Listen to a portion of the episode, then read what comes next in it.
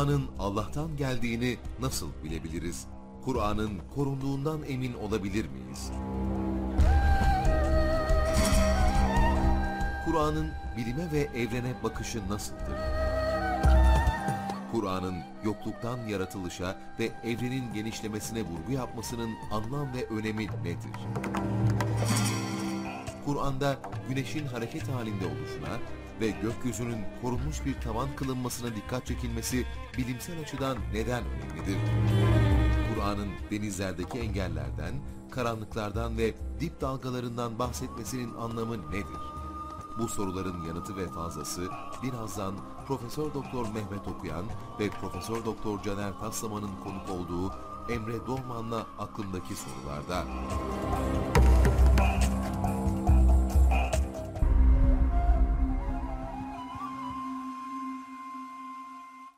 TV8 ekranlarından aklımdaki sorular programımızdan herkese hayırlı geceler değerli izleyenler. Bu geceki programımızda Profesör Doktor Mehmet Okuyan hocamız ve Profesör Doktor Caner Taslaman hocamız bizlerle birlikte. Bu gecenin konusu nedir? Kur'an'ın Allah'tan geldiğinin delilleri nelerdir? Kur'an mucizeleri konusunu ele alacağız bu gece inşallah. Hocam hoş geldiniz. Hoş bulduk. Nasılsınız? Çok teşekkürler hocam. Çok önemli bir konu. O yüzden hemen başlayalım. Vaktimizi iyi kullanalım istiyorum. Ee, özellikle gençlerin bu konuda epey bir kafalarının karışık olduğunu görüyoruz. Çeşitli şüpheler olduğunu görüyoruz bu konuda. Kur'an'ın Allah'tan geldiğinin delilleri olarak bir 12 başlık belirledik ama vaktimiz olursa diğerlerini de konuşuruz. Hocam Kur'an'ın Allah'tan geldiğini nasıl bilebiliriz diye bir soru sorsam böyle genel hatlarıyla e, bu konuda neler dersiniz? Şunu belirtmekte fayda var. Kur'an'ın Allah'tan olduğunu anlamak demek, İslam'ın Allah'ın gönderdiğini olduğunu anlamakla tamamen aynı bir şeydir. Burada tabii bir mantık kurgusu kurulurken birkaç şekilde kurulabilir. Birinci mantığa ben yukarıdan aşağıya mantık diyorum, öbürünü aşağıdan yukarı. Yukarıdan aşağıya mantığı şöyle tanımlıyorum. Allah'ın varlığını diyelim anladık. Onu nasıl anladığımızı başka programlarımızda konuştuk. Oradan bakabilir değerli seyircilerimiz. Allah'ın varlığını anladıktan sonra mesela insanın fıtratındaki e, ihtiyaçları görüyoruz. İnsan her şeyden daha güçlü şekilde ben neden buradayım? Ben nereden geldim? Nereye gidiyorum?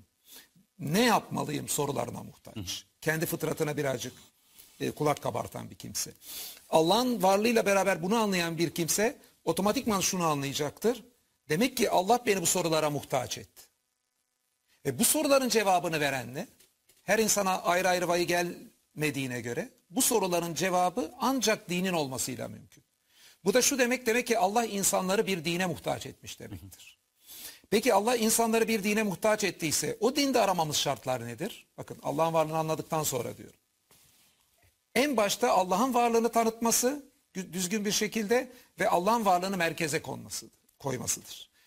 O zaman bunu yapan tarihte kim? Tarihte oynadığı rolle, Allah'ı güzel tanıtmasıyla bunu yapan hangi kitap var? Hangi din var diye baktığımızda alternatifsiz bir şekilde burada Kur'an karşımıza çıkmaktadır. Kur'an biz Kur'an'dan bağımsız olarak evrenden kanıtlayabileceğimiz Allah'ın sıfatlarıyla Allah'ı tanıtan bir kitap. Nedir? Biz mesela hassas ayarlarla ilgili argümandan Allah'ın her şeyden haberdar olduğunu, kudretinin çok yüksek olduğunu anlıyoruz. Mesela kozmolojik delille ki modern dönemde entropi yasası, Big Bang gibi teoriler bunu destekliyor. Allah'ın evvel olduğunu, evrenin yaratılmış olduğunu anlıyoruz. Allah'ın evrenin sonunun gelecek olmasından işte ahir olduğunu anlıyoruz. Her şeyin Allah'la beraber devam ettiğini anlıyoruz. Şimdi bu Allah'ın çok temel sıfatları Kur'an'dan bağımsız olarak evrenden ve insanı fıtratından temellendiriliyor. Ama Kur'an bunu en güzel şekilde tanıtmış. Ha, bu bir kere neden Kur'an'a inanmamız gerektiğini çok güzel gösteriyor. Ayrıca Allah'ın insanları dine muhtaç etmesine karşılık insanın e, bu sorularına en güzel şekilde Kur'an cevabı veriyor. Bakın böyle bir Kur'an'dan bağımsız olarak bizi Kur'an'a getirip Kur'an'la buluşturan şeyler var. Evrendeki Allah'ın delillerinden e, hareket. Bir de Kur'an'ın içeriğinden hareketle e, bir inceleme yaptığımızda 7. yüzyıldaki bir insanın veya insan topluluğunun bu kitabı yazmasına olanak yoktur diyebileceğimiz şeyler var. Onlara Onları girmeyeceğim. Mehmet Hocam'la gireceğiz. Ama bunun dışında da birkaç madde sayayım. Mesela Kur'an'ın tarihte oynadığı rol. Kur'an'ın sıfır başlangıç noktasıyla başlayan bir insan tarafından duymasına rağmen o sıfır noktasında başlayan insan hiçbir siyasi gücü elinde bulun durmuyordu baştan. Bir meleğin oğlu değildi. Karun gibi birinin olduğu da değildi. Ekonomik olarak sıfır noktadaydı, siyasi olarak sıfır noktadaydı ve sıfır noktadan aldığı şeyle e, felsefede, bilimde daha bir yüzyıl geçmeden dünyanın en üstün medeniyeti Kur'an'ın verdiği o ivmeyle oluştu. Yani tarihte oynanan böyle önemli roller var. Veya Kur'an en zayıfın elinden tutması gibi ahlaki açıdan müthiş fenomenler var. O dönemin en zayıfları işte özgürlüğünü yitirmişler, fakirler, kadınlar. Yetimleri Kur'an bunların elinden tutup da kaldırıyor. Bunların elinden e, tutup da kaldıracak bir sistem inşa ediyor. Ve baktığımız zaman ahlaki açıdan oynadığı bu rol, tarihteki bu etkinliği, Allah'la insanı buluşturması, fıtrattaki sorulara cevap vermesi ve içeriğinin o dönemde bir insan tarafından söylenmesinin mümkün olmaması gibi birçok özellik hepsinin tek bir kitapta toplanması inşallah fırsat olursa bunları programda açarız. Kur'an'da olması neden Kur'an Allah'tandır dediğimizin delillerinin bir kısmı. Ee, Mehmet Hocam, şimdi bu konuda biliyorsunuz insanların önemli bir kısmının Kur'an hakkında tatmin edici bir bilgiye sahip olmadan fikir sahibi olduklarını görüyoruz. Çeşitli yargıları ve ön yargıları var. Yani Kur'an'dan birkaç ayeti böyle parçacı yaklaşımla okuyup e, Kur'an'ın bütün hakkında böyle insanların bir takım sahip oldukları görüşler var ve bu kafa karışıklığı oluşturuyor. Ya da birçok insan diyor ki yani işte 7. yüzyılda gönderilmiş bir kitap nasıl bozulmadan günümüze kadar gelmiş olabilir? Mutlaka bir şekilde insan müdahalesine uğramıştır vesaire. Şimdi biz bu soruyu size sorsak yani siz bir tefsir alanında özellikle çalışan bir hocamız e, olduğunuz için ve 40 yılınızı da Kur'an'a adamış bir e, hocamız olduğunuz için Kur'an Allah'tan geldiğini nasıl bilebiliriz şeklinde bir soruyla karşılaştığımızda buna nasıl cevap vermeyi istersiniz? Evet. Ee, meselenin her genci ilgilendirdiğini ve onları bastırılmış duyguların sahibi yapmama adına akıllarını ikna edebilecek şekilde e, cevaplarla buluşturmak durumunda olduğumuzu düşündüğüm konulardan biri bu tane bu. Mesela dışarıdan bakan biri eğer Kur'an'ı tanımıyorsa, okumamışsa veya hani okumuş da onu usulüne göre okumamışsa yani bütüncül bir Kur'an bakışı eğer onda gelişmemişse böyle parça parça oradan buradan birkaç tane cümleden alıntı yaparak eğer okuyor veya bilgisi ondan ibaretse birileri ona öyle şeyler aktardıysa yahut da başka insanların yorumlarını işte Kur'an şöyle diyor, işte Kur'an'a göre şöyle, İslam'a göre böyle deyip de o genelin verdiği bilgilerden hareketle bir Kur'an algısı zihninde gelişmişse bu adam bir gün Kur'an'la gerçekten yüzleştiğinde bir sıkıntının olduğunu fark edecek. Niye? Çünkü bu metin başka bir şey söyleyecek ona. Ona daha önce söylenenlerin bambaşka olduğunu fark edecek. Bazen işte bu savrulmalar onu belli bir noktada durdurmayacak. İyisi mi ben bunun dışına çıkayım böyle bir şey olmaz deme bir, bir, bir alternatif olarak ya da bir e, sığınak olarak insanların önüne böyle şeyler çıkıyor. Biz diyoruz ki kardeşim tamam ben sana bu kitap doğrudur Allah'tandır demeyle ben ben bunu dememle senin bana inanman gerekmiyor. Çünkü bir başkası da Allah'tan değildir diyebilir.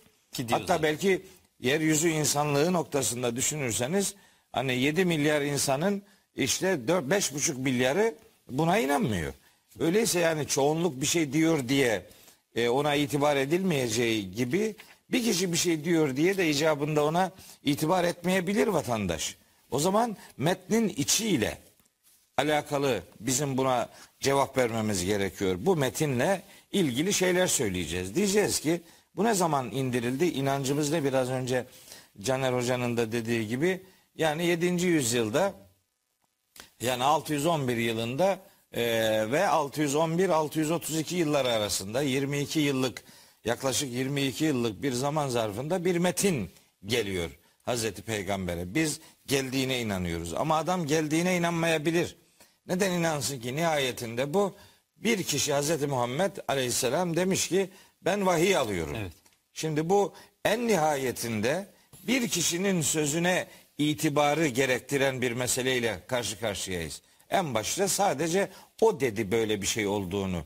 Şimdi şimdinin genci ben neden bir kişinin sözüne inanayım diye karşı çıkabilir.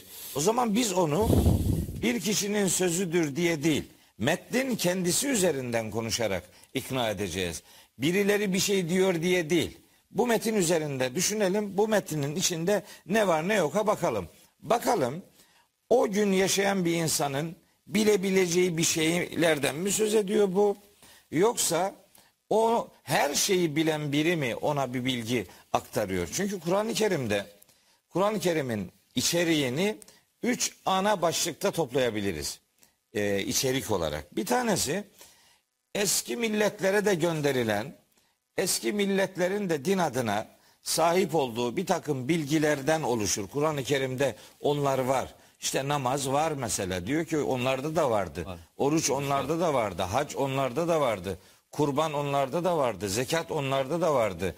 Yani eski milletlere gönderilen dini öğretiler Kur'an-ı Kerim'de de yer alır. Eğer bozulduysa birileri onu düzeltir Kur'an-ı Kerim. O başka. Genel içerik olarak bir grup böyle. Bir grup o günün Mekke'si ile alakalı ve o günün Medine'si ile alakalı sosyal hayatta devam eden bir takım alışkanlıklar, uygulamaları var. Onlarla alakalı göndermeler yapar Kur'an-ı Kerim. Şöyle yapıyorsunuz, böyle yapıyorsunuz. Oraya gidiyorsunuz, şunu uyguluyorsunuz. Onun orası doğrudur, bunun burası yanlıştır diye o güne dair bir takım bilgiler verir. Bunlar çok orijinal şeyler olmak zorunda değildir. Ama Kur'an-ı Kerim evet yani olan şeyler. Mesela peygamberimize zıharla ilgili bir kadın bir şey soruyor. Peygamberimiz o günün bilgisiyle cevap veriyor. O konuda bir vahiy gelmediği için çok yeni bir şey söylemiyor, söyleyemiyor. Niye? Bilgi yok. Bilgi yoksa o da kendi o toplumun kabulünü ilgili kadına iletiyor. Fakat kadın ısrar edince hani fıtratı ve vicdanı bu söylenene itibar edemediği için Allahü Teala mesela Mücadele Suresinin ilk dört ayetini bu bununla ilgili indiriyor. Yani hayatın içinden şeyler var Kur'an-ı Kerim'de. Bu çok orijinal olmak zorunda değildir. Ancak Kur'an-ı Kerim'in hatta diğer ilahi kitaplardan da en önemli farkı hem metninin hem içeriğinin orijinal olduğu konular var. Yani daha önceki ilahi kitaplarda yok. O günün Mekkeli müşrikleri yahut da Medineli işte e, Evsi, Hazreti şu bu, şu bu kabilelerinin bilmesine imkan olmayan bir takım konulardan söz ediyor. Bunların içeriği de orijinaldir, metni de orijinaldir. Hocam hem öyle hem de sadece o döneme, o bölgeye ait olmasına da gerek yok. Aslında insanın da bilmediği birçok konulardan. Elbette zaten kastımız o. Yani oradakiler bilmiyor da bir komşu devlettekiler biliyor dediğiniz zaman o zaman onu oradan aldı der vatandaş. Yani hiç bilinemeyecek şeylerden söz ediyor. Birazdan sırası geldiğinde madde madde cevabını vereceğiz. Bu orijinal konular. Konunun kendisi orijinal. Yani dönem itibariyle bilinmesi mümkün olmayan şeyler. Bunun ötesinde daha daha e, inandırıcı bir şey söylemek istiyorum. E, tabii ki siz de e, Caner hocam da ben de başka kardeşlerimiz de bu metne çalış alışmaya bu metinle ünsiyet kurmaya gayret ediyoruz. Bu metni daha iyi tanımaya gayret ediyoruz. 22 yılda inmiş bir metin var önümüzde. Ve bu metnin indirildiği coğrafyanın bir bölümü Mekkeli müşrikler ki bunların inanç problemi var. Bir bölümü Medineli muhacir ve ensar dediğimiz insanlar ki onların da e, bu metni devletleştirme yani hayata dair işte ekonomiye dair sosyolojiye dair prensipler getiriyor. Ama 22 yıl sürüyor. 22 yıl. 22 yılda hepimiz kitap yazıyoruz. Hepimiz makale yazıyoruz. Bu sene yazdığımızı bir dahaki sene bir kontrol ediyoruz. Bir kısım yerlerini değiştirmek zorunda kalıyoruz. Üslubumuz, bilgimiz değişmese bile üslubumuz değişiyor. Üslupla bir takım geliştirmeler yapıyoruz. Bu metin 22 yıllık bir metindir. Ancak bu metin bir çırpıda bir anda ağızdan çıkmış gibi bir bütünlük arz eder. Yani zaman geçtikçe eskimeyen 22 yılda inmesi devam etmesine rağmen Mekki medeni sureleri birbiriyle son derece uyum arz edecek bir metinsel yapıya, şekilsel düzenlemeye ve bir takım e, orijinal konulara dair göndermeler yapıyor. Bunun içine girdikçe bu yekneksaklığı, bu konu bütünlüğünü, bu ifade akışını, buradaki hani e, parazit oluşturmayacak şekilde bir takım e, güzellikler, düzenlemeler, yeknesaklık, bir bütünlük meydana geldiğini metnin içerisine bakarak bir kur, 40 yıllık Kur'an talebesi olarak bunu bizatihi gözlemlediğimi ifade etmek isterim. Konu başlıklarını da söylerim. Şöyle Kur'an-ı Kerim çok büyük tezler iddialar ortaya koyuyor ve bu tezler iddialarında en ufak bir çelişki tutarsızlık barındırmadığı gibi tarih sahnesine vurduğumuzda da yani insanlığın bilgi birikimi vesaire bilimin teknoloji ilerlemesi hiçbir şekilde Kur'an ortaya koyduğu bu dev iddiaları yalanlayamadığı gibi tam tersine aslında uyum arz ediyor kendi içerisinde. Bu bile tek başına zaten Kur'an'ın indiği döneme ait olmadığını tek başına veya in- o herhangi bir insan sözü olamayacağı ile biraz bir- örnekler de verelim inşallah. Dediğim- Örnek ver- verince işte zaten o çıkacak ortaya ki yalanlayamıyor yani. Şöyle yapalım de şeyi de tabii belirtmekte baştan fayda var. Hocamın dediği gibi Kur'an da hiçbir zaman için işte Muhammed emin bir insandı ona sırf inanın demiyor. Sürekli meydan okuyor. Eğer ki bunun Allah'tan olmadığını iddiyorsunuz haydi bunun bir suresinin benzerini getirin diyor Bakara suresinde. Başka bir yerde haydi 10 tane suresinin benzerini getirin diyor. Yani Kur'an insanların bunu bir benzerini meydana getiremeyecekleri şekilde bir meydan okuması var. Siz buna iman edin gitsin demiyor. Bizim günümüzde birçok kimse yani İslam'la ilgili böyle bir şey ortaya koyuyor da Kur'an delilleriyle meydan okuyan bir kitap. Ha biz burada hocamla bugün fırsat olursa bir bizim kendimizin tespit edebildikleri. Niye e, insanlar bunun bir suresinin benzerini meydana getiremezler veya niye 10 suresinin benzerini meydana getiremezler? Niye o dönemdeki bir insan veya insan toplumu uyduramazları ortaya koymaya çalışacağız. Hocam, Mesela hani değiştirilmediğiyle ilgili bir şey var da söyleyelim. Mesela Kur'an'ın önemli özelliklerinden bir tanesi böyle ayrı ayrı zamanlarda iniyor hocamın dediği gibi 22-23 yıllık bir süreçte tamamlanıyor kitap. Fakat içine bir bakıyorsunuz kelimelerde bile müthiş bir ölçü ve ahenklik kullanılmış. Yani anne kelimesi deyince aklımıza gelecek ilk kelime baba kelimesi Kur'an ikisini de 117 defa kullanıyor. Dünya deyince ilk aklımıza gelecek kelime ahiret kelimesi Kur'an ikisini 115'er defa kullanıyor. Melek deyince ilk aklımıza gelecek kelime şeytan kelimesi Kur'an ikisini 88'er defa kullanıyor. Mesela Kur'an'ın diyelim ki rastgele birisi yüzde bir ekleme yapsaydı veya yüzde bir çıkarma yapsaydı ne olacaktı? O Muhtemelen bozulacak. o dünya ahiret kelimelerinden bir iki tanesi çünkü Kur'an'ın yüzde bir başına bir iki tane dünya ahiret kelimesi düşüyor. Bunlardan bir ek, eksilecekti veya bir iki tane eklenecekti. Melekler şeytan da aynı şey olacaktı. Diğerlerinin de olacaktı. Yani bunu yaparken bir içinde anne rahminden uzaya, denizlerin altından eski kavimlere olağanüstü şeyler söylüyor Kur'an ama bu söylediklerini bitirdiği zaman kendi içinde kelimeleri öyle bir insicamlı kullanma, öyle bir edebiyat usulü var ki en sonunda saydığınızda Kur'an'ın birbiriyle anlamlandırdığı kelimelerde bir e, simetri buluyorsun. Ve bu birçok kimse bunu sakın hurufilik gibi bir şeyle de karıştırmasın. Hurufilik şudur yani siz Kur'an'dan e, ki kelimelere veya sayılara bir anlam yüklersiniz. Kur'an'dan hiç olmayan bir anlam çıkartırsınız. Yani mesela 11 yıldızı, güneşi ve ayı diye işte Yusuf suresi. e, Yusuf suresinde bahsedilir. Bundan kasıt 12 e, imam Şiiliğine delil çıkartmaya çalışırsınız. İşte biri Hazreti Ali'ydi güneş, öbürü Hazreti Fatıma'ydı, öbürü 11 imamdı falan dersiniz. Yepyeni bir anlam yüklersiniz. Fakat burada öyle değil. Bu söylediklerimiz Kur'an'daki herhangi bir kelimeye yeni bir anlam yüklemiyoruz. Sadece Kur'an'daki kelimede ne kadar ölçülü ve ahenkli kullanıldığını gösteriyoruz. Bu pek yapılan bir edebiyat usulü değil. Niye? Çünkü çok zor. Hece ölçüsü gibi daha basit edebiyatta heceleri belli bir sayıyla yapmak gibi ölçüler var. Ama bir bakıyorsunuz Kur'an'ın bitiminde Kur'an'ın değiştirilmediğini delil arayanlar için bu şekilde bir matematiksel bir incelik, e, bir edebiyat usulü e, çıkmış Kur'an. Hocam şimdi biz bu konuları işlediğimizde bazı izleyicilerimizin aklına belki şöyle bir şey geliyor olabilir. Yani e, siz aslında sonradan bilimin ortaya çıkardığı, bulduğu şeyleri işte Kur'an'dan aramaya çalışıyorsunuz gibi veya Kur'an'da olmayan anlamlar, kelimeleri yüklüyorsunuz gibi bir şeyler. Bazen çünkü bu konuda itiraz edilebiliyor. Buna bir cevap vereyim de çok şey bir soru. Ben o cevaptan önce Söyle kardeşim başka bir şey söyleyeyim. Ee, bununla bağlantılı Sizden olarak. Sonra ona geç. Evet. Siz Tabii, şeyi tabii unutmayın. Ee, Her zaman zevkle dinlerim hocam. Estağfurullah rica ederim. Sadece tam burada hatırlatmak gerekiyor. Çünkü Tabii, tabii. Kur'an-ı Kerim e, böyle Allahu Teala'nın tarihin 20 yılına e, müdahalede bulunsun da ve o 20 yılın fotoğrafını çeksin diye gönderilmiş tarihsel bir metin değildir. Eğer öyle olsaydı işte bundan neden öyle şeyler arıyorsunuz ne gerek var? Kur'an'ın bütün demek istedikleri o günkü muhatapların anlayabildiklerinden ibarettir. Bunun ötesinde bu kitapta başka bir şey aramaya gerek yoktur gibi bir takım çıkarımlar yapılabiliyor. Eğer bu kitap tarihsel bir metin olsaydı tamam o son derece doğru olacaktı. Ama bu kitabın düne dedikleri olduğu gibi güne dedikleri de var, yarına da diyecekleri var.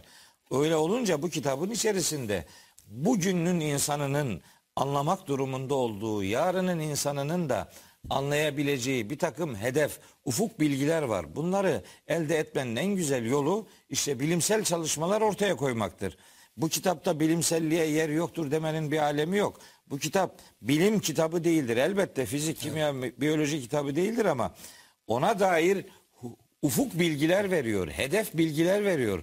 O hedef bilgilere ulaşmak için efendim bugün bunu Müslümanlar niye yapmadı? O Müslümanların kabahatidir, Kur'an'ın kabahati değil. Kur'an herkesin önüne bir gök sofrası açar. Kim ona itibar ederse likülli abdin münibin der Kaf suresinde. Yönelen her kul için burada alınacak dersler vardır. O itibarla tarihsel bir metin değil. Güne dair sunumları da var, yarına dair sunumları da var. O itibarla tarihe, hükümleri, mesajları, tarihin bir dönemine hapsedilecek bir kitaptan söz etmiyoruz. Hocamın dedikleri çok önemli. Yani Kur'an'ı tarihin bir dönemine hapsetmeye çalışanlar dikkat edin. Kur'an'ın içindeki olağanüstülüklerden en çok onlar rahatsız oluyor. Çünkü ne? Kur'an'ın o dönem hapsedilemeyeceğini gösteriyor bunlar. Ama Kur'an'ın o dönem hapsedilemeyeceğini gösteren bir sürü şey var. Onlara da gerekirse gireriz. Deniz kenarında yaşamayan peygamberimizin defalar peygamberimize vahyedilen bir kitapta defalarca denizden bahsedilmesi gibi. Veyahut da sadece o döneme Kur'an iniyorsa neden binlerce yıllık öncesinden Nuh'tan, İbrahim'den, başkalarından o zaman örnekler veriliyor? Sadece o döneme az bir şeyler verilir. Yani tarihin bir döneminde oluşmuş örneklik ondan binlerce yıl sonra peygamberimizin döneminde örnek olarak veriliyorsa ha bu demek ki nedir? Peygam Kur'an tarihin değişik dönemlerinden çıkabilecek ibretleri belli bir döneme aktarıyor. Pekala o dönemden çıkacak, o döneme mahsus bazı hitaplarda bu döneme eee, yönelik ibretler olarak değerlendirilebilir demek. Bir de bir şey söyleyeyim. Burada çok önemli. Somut örnek vermeyi seviyorum. En çok örnek verdiğim konu da evrenin genişlemesi oldu. Ama bence çok güzel bir örnek olduğu için vereyim. Kur'an Zariyat 47 evrenin genişlediğini söylüyor. Bu tabii çok sıradan bir şey değil. Şu açıdan çok önemli. Yani Stephen Hawking gibi ünlü fizikçilere göre bu evrenin yani makro kozmolojinin en azından makro kozmolojinin en önemli bilgisi evrenin genişlediği. Kur'an bunu tek bir ayette söylüyor. Şimdi Müslümanlar bunu Kur'an'a bakıp da bulabilirler miydi? Hayır bulamazlardı. Çünkü bilim bu böyle oluyor demenizle bir şey tamam demez. Bilimde nasıl evrenin genişlediği anlaşıldı. Einstein formüllerini ortaya koydu. Peki Einstein formülleri nasıl ortaya koydu? Daha evvel Newton'dan, Maxwell'den, e, ondan önce işte Galile'nin mirasından yararlandı. Onlar da daha evvelki mirasa kendini bina ettiler. Daha sonra teleskopla gözlem yapıyordu Hubble. Einstein'ın formülleri üzerindeki çalışmadan başkaları çıkardı evrenin genişlemesini ama bir de deneysel, e, gözlemsel olarak bu doğrulandı. Nasıl Hubble bir gözlem evinde gözlem yapıyordu. O gözlemi yapabilmesi için optiğin gelişmesi lazım. Optiğin gelişmesi için evvelden İbn İslam olacaktı. Daha sonra Newton gelecekti ki o teleskop yapılabilsin. Amerika'nın verdiği dev bütçe olmasaydı orası için o gözlem evi yine yapılamazdı. Doppler etkisi diye bir etki fizikte daha önce bulunmasaydı hangi yıldız uzaklaşıyor, hangisi yakınlaşıyor, galaksiler nasıl birbirinden uzaklaşıyor Hubble gözlemleyemez. Bunun gibi ben daha birçok örnek verebilirim. Evrenin genişlediğini doğruluyor. Kısacası Kur'an dikkat edin.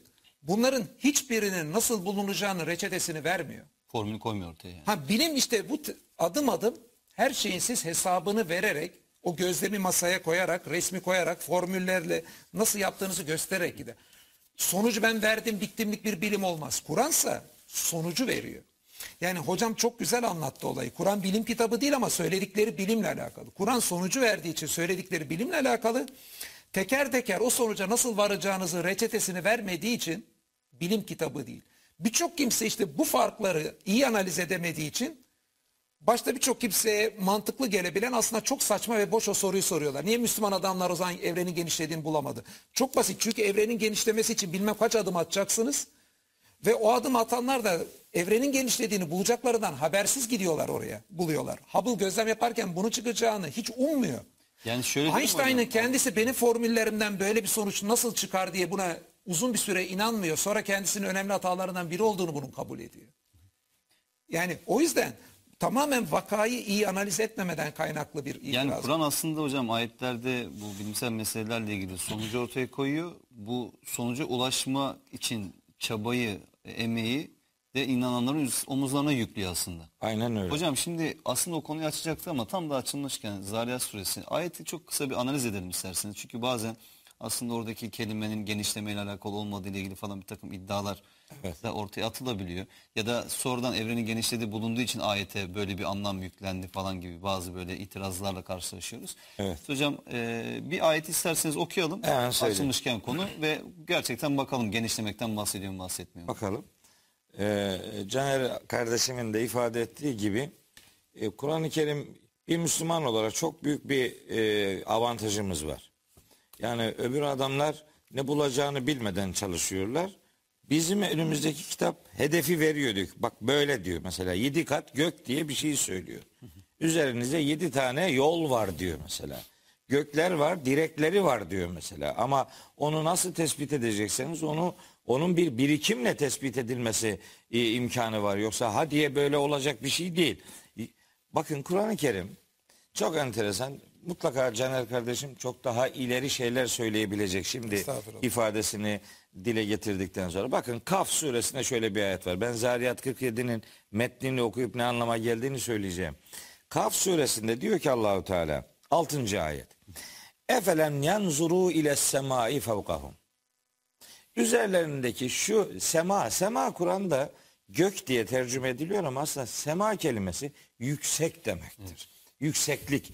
Üzerinizdeki yüksekler alemine bakmıyorlar mı? Neden bakmıyorlar? Baksınlar demektir. Keyfe beneynaha onu nasıl bina etmişiz biz? Ve zeyyennaha onu nasıl süslemişiz? Ve maleha min furucin onda nasıl yırtık, eksik, gedik bir şey bırakmamışız? Neden bakmıyorlar? Bir baksınlar oraya. Yani baksınlar aslında incelesinler. değil mi Tabii hocam canım, yani? incelesin, nazar. Oradan bilgi edinsinler. Tabii nazariye o demektir zaten. Yani bir, bir fikrin içini dolduracak çalışmalar ortaya koymak.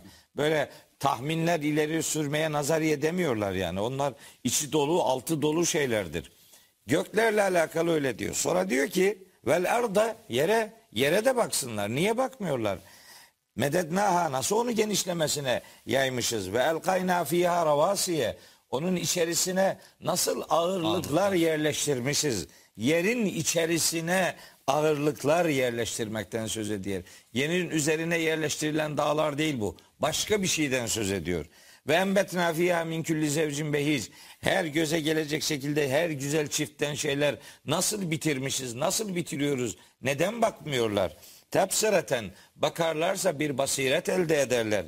Ve zikra gerçeği hatırlarlar, gerçeğin farkına varırlar. Kim yapacak bunu? Likülli abdin münibin. Hakikata yönelen herkes bu sonuçları elde eder diyor. Hocam tek başına bu ayette en az 3-4 tane bilim dalı çıkıyor. Tabii çıkıyor. astronomi çıkıyor, arkeoloji çıkıyor, jeoloji çıkıyor, botanik çıkıyor. Geomorfoloji çıkıyor, Hepsi botanik çıkıyor. Evet. Bir ayette hepsi birden çıkıyor yani.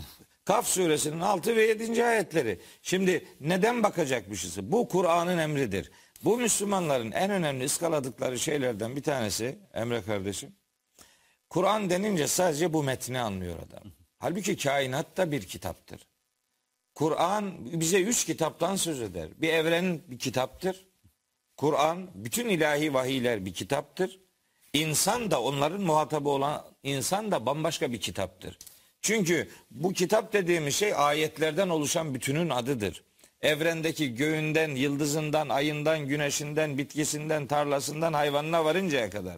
Her şey bir ayettir ve o ayetler evreni oluşturuyorlar. Öyle bir şey diyeyim mi? Siz araya cümleyle gireyim devam edin diyor. Ne buradaki şey enteresan. Yani Kur'an dış dünyada size delillerini ve iç dünyada delillerini göstereceğim Diyor. de Süre diyor. süresi. Sizin söylediğiniz Tabii. gibi şimdi bu iki ayrı yer. Aynı zamanda kitaba da gidin diyor. Yani Kur'an aslında bizi üç noktaya gönderiyor. Fakat burada da ne oluyor? Kur'an'ın gönderdiği yerden çıkan deliller aslında Kur'an'ın doğruluğunu da ispat ediyor. Nasıl ispat ediyor? Tabii ayet onu söylüyor. Evet yani yani Kur'an bir kendi iç bütünlüğünde kendi kendini bir tasdik eden kitap. Dış dünyada söylediklerinin doğruyla tasdik eden kitap. insan psikolojisi, insan ruhuyla ilgili söyledikleri tasdik eden kitap. Evet. Yani böylece sadece ben doğruyum diye ortaya bir iddia atıp sen Yani- buna inanırsan inan inanmayan diyen bir kitap değil. Evrene ve insana baktığınız zaman burada ortaya konulan şeylerin hakikat olduğunu kendiniz bizzat tanık Tabii üç alanda olacaksınız. üç alanda da yani kendi içinde dış dünyada ve iç dünyamızda kendi delillerinin olduğunu söyleyen bir kitap. Ha, o zaman buralara gidip de yapılacak derinlemesine incelemeler elbette ki Kur'an'ın bu söylediğiyle alakalı. Millet bilim zaten denince sanki çok uçuk açık bir şey zannediyor. Siz dış dünyaya böyle yüzeysel bir şekilde bakarsanız da bir şeyler anlarsınız. Nedir? İşte ne bileyim suyu ısıttınız mı kaynıyor.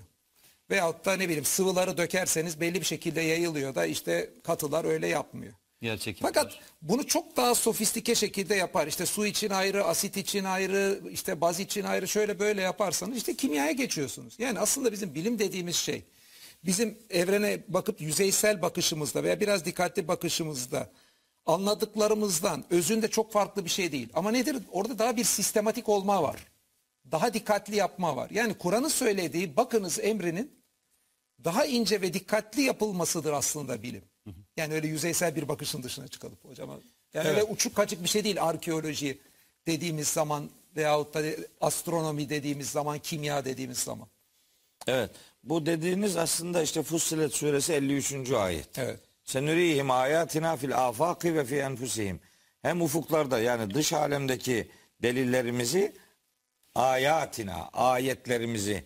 Problemlerden biri de zaten bu kavramların aslında nelerden söz ettiğini, içinin nelerle dolduğunu doğru takdir edememe sorunu. Problemlerden biri bu. Ayet deyince adam sadece Kur'an cümleciyi zannediyor. Öyle değil. Dışarıdakiler de ayet. Ufuklardaki de ayet. İnsanın kendi içinde de ayetler var. Zariyat suresinde öyle diyor. Ve fi enfusikum ve fil ardı ayatun lil mukinin. Arzda kesin iman etmek isteyenler için nice deliller vardır. Ve fi enfusikum sizin kendinizde deliller vardır. Ve fis semai rizkukum semada rızkınız vardır. Yani bizi dış dünyaya, dış aleme ve insanın kendi iç alemine doğru seyahat ettiriyor. Seyahatinin, seyahat ettirmesinin sebebi hani şöyle bir bakın Tamam bak neymiş demekten ibaret değil. O ayette bir gerekçe var. Yani Fussilet 53. ayette bir gerekçe var. Diyor ki orada senurihim ayatina fil afaki ve fi enfusihim hatta yetebeyyene lehum ennehu'l hakku. Onlara bakıp inceledikten sonra anlaşılacak ki bu kitabın dedikleri gerçektir. Yani bu kitabın amacı ufuklarla, insanla vahyi buluşturmaktır yani. Yani bunlar ne ilginç şeylermiş e, demesidir insanın. Değil. Tam tersi Dert buna bu kitabın etmesi. her dediğinin doğru olduğunu bir anlamda delillendirmektir. Buradaki bu bilgileri e, 7. yüzyıldaki bir insanın ya da insanoğlunun o gün itibariyle bilmesi mümkün değildir. Ha, şimdi niye inceliyoruz? Burada iki şeye dikkat çekmek istiyorum. Mesela baksınlar diyor Allahu Teala. Baksınlar, incelesinler. Bu okuduğum ayette neden bakmıyorlar diyor. Neden bakmıyorlar? Baksınlar demektir. O Kaf suresinin 6 7 8. ayetleri. Ama başka ayetler de var. Mesela Araf suresinin bütün meseleyi özetleyecek bir ayet okuyorum şimdi. Araf suresi 185. ayet. Orada diyor ki Allahu Teala Evelem yanzuru fi melekutis semavati vel ardı. Göklerin ve yerin melekutuna, hükümranlığına, egemenliğine neden bakmıyor bu adamlar? Ve bir de bir şeye daha bakacaklar diyor. Ma halakallahu min şeyin. Allah'ın yaratmış olduğu her ne varsa Allah'ın yaratmış olduğu her ne varsa onu incelemek bizim dinimizin, Kur'an'ımızın tıpkı namazı emrettiği gibi bize emrettiği bir farzıdır kardeş. Yani Bu evrenin- beni ilgilendirmiyor. Öyle bir şey diyemez bir adam. Yani evreni Allah yaratmıştır. Evreni incelediğiniz zaman yaratılışın izlerine tanıklık edeceksiniz. Tabi onu göreceksiniz yani ama Enfal suresinde diyor ki liyehlike men heleke an beyinetin ve yahya men hayye an beyinetin helak olacak olanın da bir delili olsun. Hayatta kalacak olanın da bir delili olsun. Delilli yaşayın. İki de bir kurhatu burhaneküm der Kur'an-ı Kerim. Delilinizi getirin. Öyleyse inan demeyle değil, delilli konuşmayla e, Kur'an seslenir. Mekkeli müşrikleri uyardığı Kalem suresinde diyor ki Allahu Teala Em leküm kitabun fihi tedrusun. Ya sizin çalıştığınız, ders yaptığınız bir kitabınız mı var? Neye Neye göre dayanıyorsunuz? konuşuyorsunuz? Neye dayanıyorsunuz? Fel ye'tü bi kitabiküm in kuntum sadikin. Saffa Saffat suresine diyor. Doğruysanız kitabınızı getirin. Deliliniz olsun. Biz delil denince sadece Kur'an'dan delilden söz etmiyoruz. Evren de bizim kitabımızdır. İnsanoğlu da bir kitaptır. Bunlar da okunacak. Yani Araf suresi 185. ayet bizim de e, laboratuvarlarımız olması gerektiğini, bizim de enstitüler kurmamız lazım geldiğini, Bizim de araştırmalar yapmak, nazariyeler geliştirmek, teoriler ve sonra bilimsel hakikatlere ulaşmak gibi Kur'an bunu bize emrediyor. Bu bir tercih değil, bu bir lüks değil, bu bir efendim boş zamanları değerlendirmek değil, hobi değil. Bu Allah'ın doğrudan emridir. Sadece bu çok genel ifadeyle söyledim. Daha özel şeyler de söylüyor. Fel yanzuril insanu mimme hulik. Allahu Teala diyor ki insanoğlu nereden yaratıldığına baksın. Nereden, neden yaratıldığına diye tercüme ediliyor. Bu doğru değil. Yani neden yaratıldığına demek niye yaratıldı? Yaratılış amacı nedir? Hayır o ayet onu söylemiyor. Tarık suresinde. Nereden yaratıldığına bir baksın. Ondan sonra da hani denebilir ki tamam baksın. ibret alsın. Hayır. Orada hedef nokta gösteriyor. Hulika min ma'in dafik akan bir sıvıdan yahrucu min beyni sulbi ve teraib işte kaburga kemikleriyle bel kemiğinin arasından. Yani adres belirliyor. Şimdi oraya ulaşmak için işte cenini inceleyeceksin, embriyolojiyle uğraşacaksın vesaire. Sana nokta bilgi veriyor. İnsanın yaratılışıyla alakalı. Gıdalarla alakalı bilgi veriyor. Abese suresinde. Oraya girmişken hocam birkaç şey embriyoloji ile ilgili söylesek mesela cinsiyetle ilgili sizin güzel izahınız var da ben alakası söyleyeceğim, söyleyeceğim de o öbür soru Vakit kaçacak diye korkuyorum yani örnek veremeyeceğiz. Ya vere, o, tabii çok harika örnekler. Hem gramerden, Kur'an'ın metninin ne kadar harika Mesela bir bu kitap cinsiyetle olduğunda. ilgili şeyi Tabii. siz anlatsanız Onu da söyleyelim. ben- İl- onu söyleyeyim. Ee, Abese'de gıdaların nasıl yaratıldığından söz ediyor. Felyanzur il insanu ila taami. İnsanoğlu yediği şeye bir baksın. Nasıl oluyor bu? Kardeşim bilim nasılla ilgilenir. Bu dinle ilgili değildir diyor. Hayır. Nasılla ilgilenmek de dinin emridir. Niçin ile ilgilenmek dinin emridir. Nasılı ile ilgilenmek de dinin emridir. Keyfe kelimesini kullanır Allahu Teala. Keyfe Arapçada nasıl demektir. Nasıl bizi ilgilendirmez diyemeyiz. Nasıl da bizi ilgilendiriyor. Heh, ondan sonra geleyim sizin Zariyat 47 ile ilgili metin. Metin üzerinden sonra da insanın yaratılışı ile ilgili bu cinsiyetle ilgili meseleye. Ayet şu. Estağfirullah. Zariyat 47. Ve sema'e beneynaha bi eydin ve inna lemusi'un. Ve sema'e semayı, evreni, bu yüksel yüceler alemini yani. Biz güçlü bir şekilde, eydin güçlü demektir. Kuvvetli. Kuvvetli bir şekilde biz bina ettik ve inna yine biz lemusi'une genişleticileriz. Musi'un kelimesi vesi'a kelimesi genişlemesine kaplamak demektir. Elinde güç bulundurmak anlamı da vardır ama o onun ikinci anlamıdır. Kelimenin kendi kök anlamı e, genişletmek demektir. Zaten ayetin başında güce vurgu yapıyor. Biz onu Kuvvetimizi güçlü bir kurduk. şekilde bina ettik diyor zaten. Şimdi de, diyor ki bazı arkadaşlarımız, kardeşlerimiz hani Kur'an diye bir Şimdi bu ayet indirildiği zaman Mekkeli müşrik bundan ne anladı? Veya Mekkeli Müslüman bundan ne anladı? Yedi ne anladı? deyince ne anlamıştı? Onlar anlamadı işte diyor ki inandı. Kelimeleri anlıyor, biliyor da kelimelerin işaret ettiği yeri bildiği anlamına gelmez. Onların bildiği kelimeyle geliyor. Evet. Diyor ki mesela bunu şimdi yorumlayacak adam. Evrenin genişlediğini bilmiyor insanlar. Peki ne yapacak? Orada ayet de duruyor. Bize en büyük iyilik bu kitabın bozulmadan günümüze gelmesidir. Bundan daha büyük bir iyilik yapılamazdı bize. Ben bunu anlamadım. İyisi mi ben bunu yazmayayım dememişler yani. Yazdı. O, o anlamadı ama başka anlayan çıkacaktı çünkü. Evrensel bir kitap. Yani mahşere kadar e, geçerliliği sürecek bir kitap. Ama bu ayetin tefsiriyle uğraştı alimler. Mecburen bunu yorumlayacak. Ne diyecek? Diyor ki genişlediği bilinmeyen bir dönemde bu kelimenin farklı anlamları var mı? Var. Ne var? İşte kadir olmak. Eski müfessirler yazmışlar. Ve inna lemusiun ey ve inna lekadirune. Bu bir yorumdur. Bu kelimenin anlamı değildir. Bu kelimenin anlam ihtimallerinden birini birinin tercih etmesidir. Ama kelimenin doğrudan verdiği ilk anlam, kök anlam vesi'a, vüsat kelimesi genişletmek demek. Hocam buradaki bir ince nokta da burada sürekliliğe vurgu yapması değil mi? Yani geçmiş zaman gibi kullanmıyor, geleceğe atıf yapmıyor. Yani Ha. genişlettik, genişleteceğiz demiyor. Genişleticiyiz. Genişleticiyiz Tabii. ve yani sürekliliğe bir vurgu var. Ki Tabii. evren, evren modeli de böyle yani sürekli Çünkü genişleyen bir evren. Bir hakikatin fiil cümlesiyle değil, isim cümlesiyle veya fiille değil, sıfatla ifade edilmesi onun süreklilik manasını her zaman taşıdığını ifade eder. Onun için mesela Kur'an-ı Kerim'de Allahu Teala halaka fiilini kullanır, zaman zaman yahluku fiilini kullanır. Ama yaygın olarak Halik sıfatını kullanır yani. Her zaman yaratıcıdır yani. Daima yaratıcıdır. Yani o başlayan biten bir şey değil bu anlamda. Eski alimler bunu nasıl anladılar? Onlar yanlış anladı diyen yok.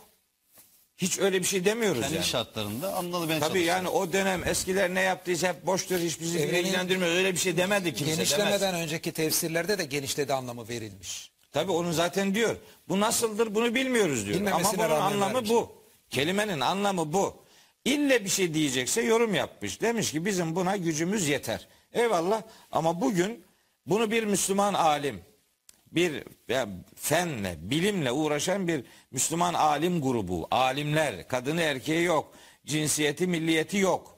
Bunlar bu hedef bilgileri esas alarak onun uğrunda çalışmalar yapabilirler. Yapsalardı keşke.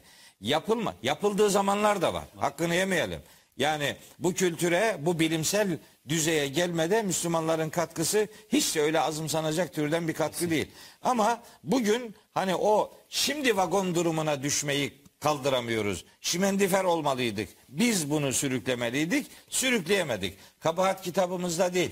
Kitabımız bize hedef ve ufuk bilgiler veriyor. Onların peşinden düşmek bizim görevimizdir. Bu bir lüks değil, bir tercih değil, hobi değil. Bunlar Allah'ın tıpkı namaz kılma, oruç tutma görevi gibi bizim üzerimize yüklediği bir görevdir. Hocam e, hazır evrenin genişlemesi meselesi açılmışken aslında onun bir evveline gidelim öncesine.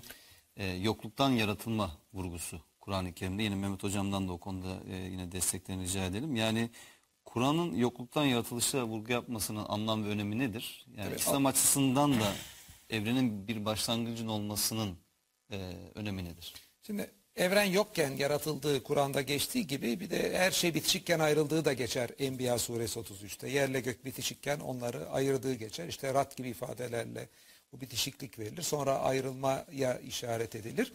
Ee, bu iki şeyde yani yokken başlangıcın olduğu veya başlangıçta her şeyin bir arada olup açıldığı aslında bugün yani Big Bang teorisi dediğimiz teoriyle gayet güzel bir şekilde ortaya konmuş vaziyette. Hatta bunun tarihini de birçok kimse e, ortaya koyuyor. 13,8 milyar yıl önceye giden bir başlangıç var. Bu tabii ki çok önemli bir şey. Birkaç açıdan çok önemli. Şimdi Kur'an'da genelde evren yokken Allah'ın yarattığına işaret edildi. Allah'ın evvel sıfat, sıfatı verildi. Evren o sıfatın verilemeyeceği için önemli. İkincisi Enbiya suresi 30. ayette nokta bir ifade. Her şeyin bitişik olup ayrılması gibi bir şeye dikkat çektiği için e, önemli. Ve bu da dediğimiz gibi yani bir evrenin genişlemesini geriye say- sardığımızda da ortaya çıkıyor. Bunun dışında evrenin başlangıcı bu şekildeyse olması gerekenler var. Fizikçiler bunun modelini ortaya koyuyorlar. İşte evrenin başlangıcında bir radyasyon var. Her tarafı yayılması lazım.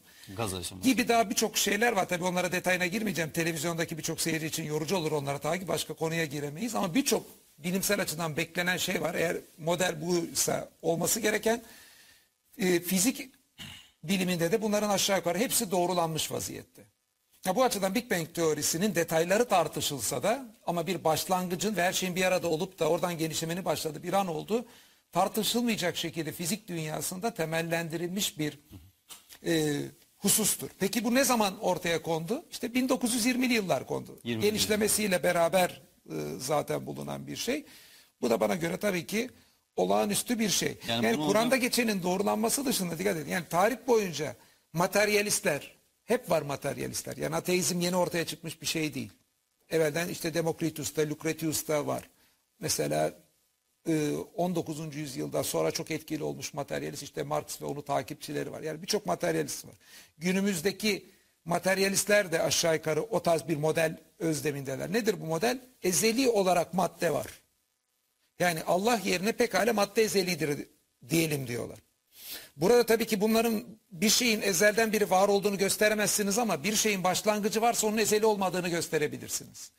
Maddenin başlangıcı olduğunu göstermek ezeliliği tezinin çökmesi demek. Şimdi Kur'an'ın bu ayetlerinin dikkat çektiği husus bu açıdan da çok önemli. O tezi çökertiyor. Yani evrenin başlangıcı olduğunu göstererek materyalistlerin, o ateistlerin çok önemli tezi olan evrenin ezeliliğini de çökertiyor. Yani Kur'an'dan bir mucize çıkmasının yanında ateistlerin önemli bir dayanak noktasının yanlış olduğunun gösterilmesi var burada. Ve yine biz Einstein'ın formüllerinden de biliyoruz ki eğer ki maddenin bir yerde başlangıcı varsa madde ancak zamana bağımlı olarak anlamlıdır. Z- maddenin içindeki yer çekimi ve hız gibi parametrelerden zaman etkilenir. Yani zaman bağımsız maddenin içinde çıktığı bir fon değildir. Maddeyle ilişkilidir. Bu yüzden de şunu da diyoruz 13,8 milyar yıl öncesi sadece evrenin başlangıcı değil zamanın başlangıcı. Hocam tabii bu O zaman da bunu deyince şu o nokta çok önemli.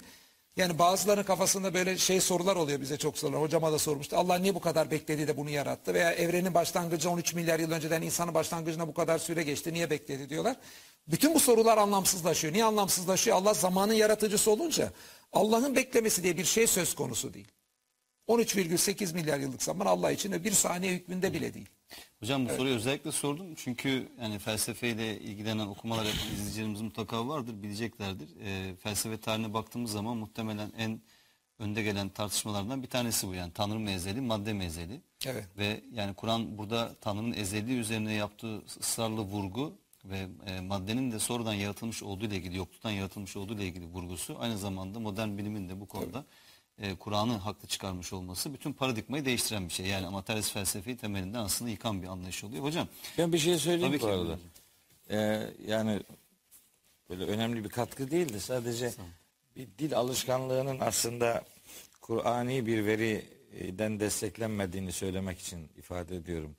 Kur'an Allah'ın ezeli olduğunu söylemez. Kur'an Allah'ın evvel olduğunu evvel söyler. Başlangıçsız yani. Evet. Yani e, Allahu Teala'nın kadim olduğunu söyler. Yani Allah öncesizdir der. Bu şimdi ezel ve ebed kavramları Allah'a nispet ediliyor. Allah ezelidir ve ebedidir. Ezel ve ebed kavramları Allah için kullanılmaz. Onun için kullanılan özel kavramlar.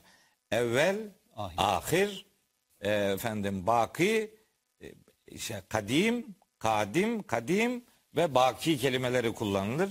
Dolayısıyla yani hatta bazen böyle Türkiye'de oynayan bazı dizi filmlerde de mesela böyle kelimeler kullanılıyor filan.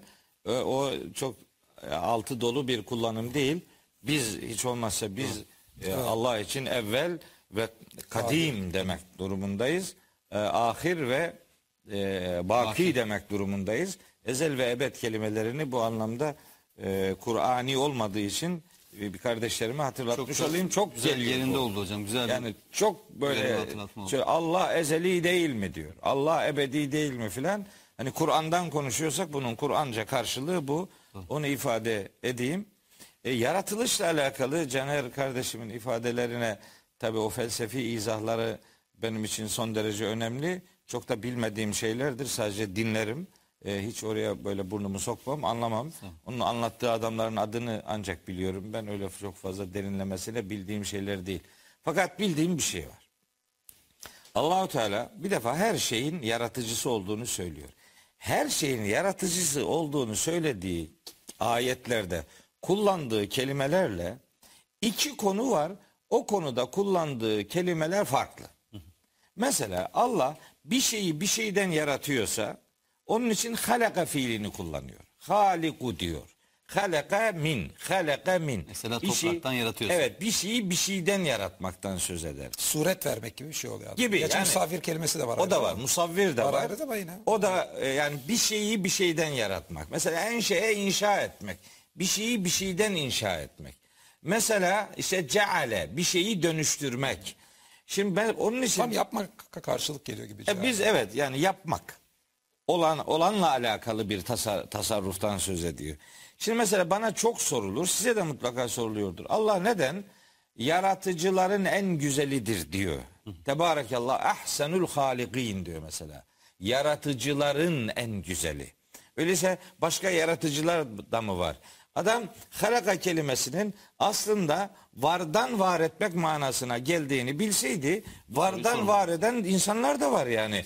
Değil mi? İcat denen şey böyle bir şeydir. Keşif denen şey böyle bir şeydir. Veya Şu diyelim bardak bile öyle bir şeydir yani. Değil mi yani işte üzüm üzüm Allah'ın yarattığı bir şeydir ama mesela üzüm suyu insanın yaptığı bir şeydir yani.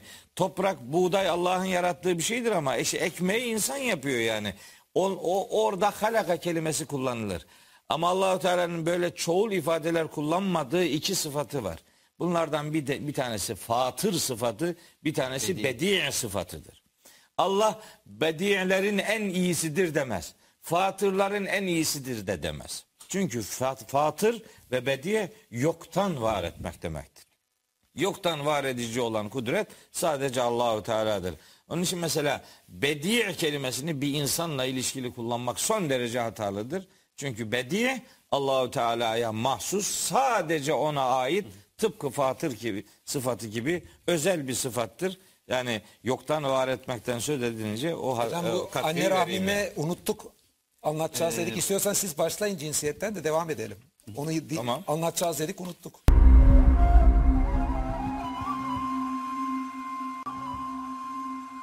Hocam Ee, bu anne Rabbime yani. unuttuk anlatacağız Ee, dedik. İstiyorsan siz başlayın cinsiyetten de devam edelim. Onu di- Tamam. anlatacağız dedik unuttuk. Evet anlatay- anlatayım mı? Olur hocam. Evet baş- harika harika bir Kur'an bilgisi. Hem neye yarıyor bu biliyor musunuz? Kur'an'ın bilimle e, bir problemi olmadığını hatta bilime ışık tuttuğuna yarıyor. Hem de bu kitabın metninin harika bir dizayn içerdiğini bize öğretiyor.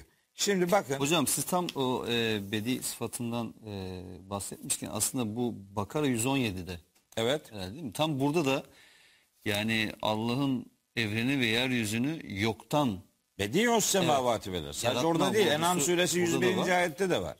ibda semavat. Yani Beda. bir modele dayanmaksızın yani Evet. bir örneğe dayanmaksızın benzersiz, tam anlamı eşsiz. yoktan yaratmak. Tabii tabii.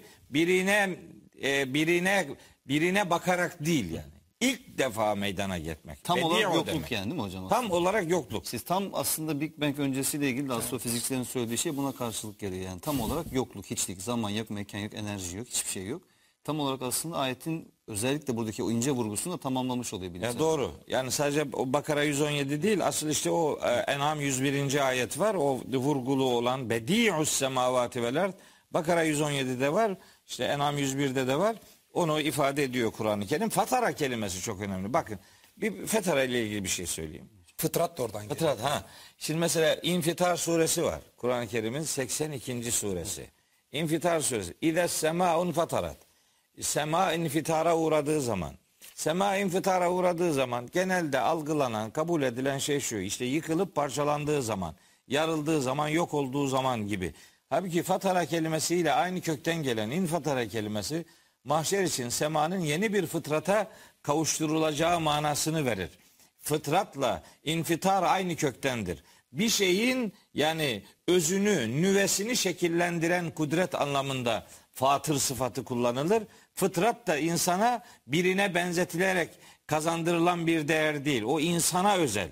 Cinlerden, meleklerden, şuradan buradan istifade edilerek verilmiş bir e, hakikat değil. Onun için özeldir, sıfırdandır yani. Fatır olmak, fıtrat sıfırdan bir şeye sahip kılınmak demektir ki Fatır olan sadece Allah'tır. Fıtratı veren de sadece odur. Başkası başkasına fıtrat kazandıramaz. yani.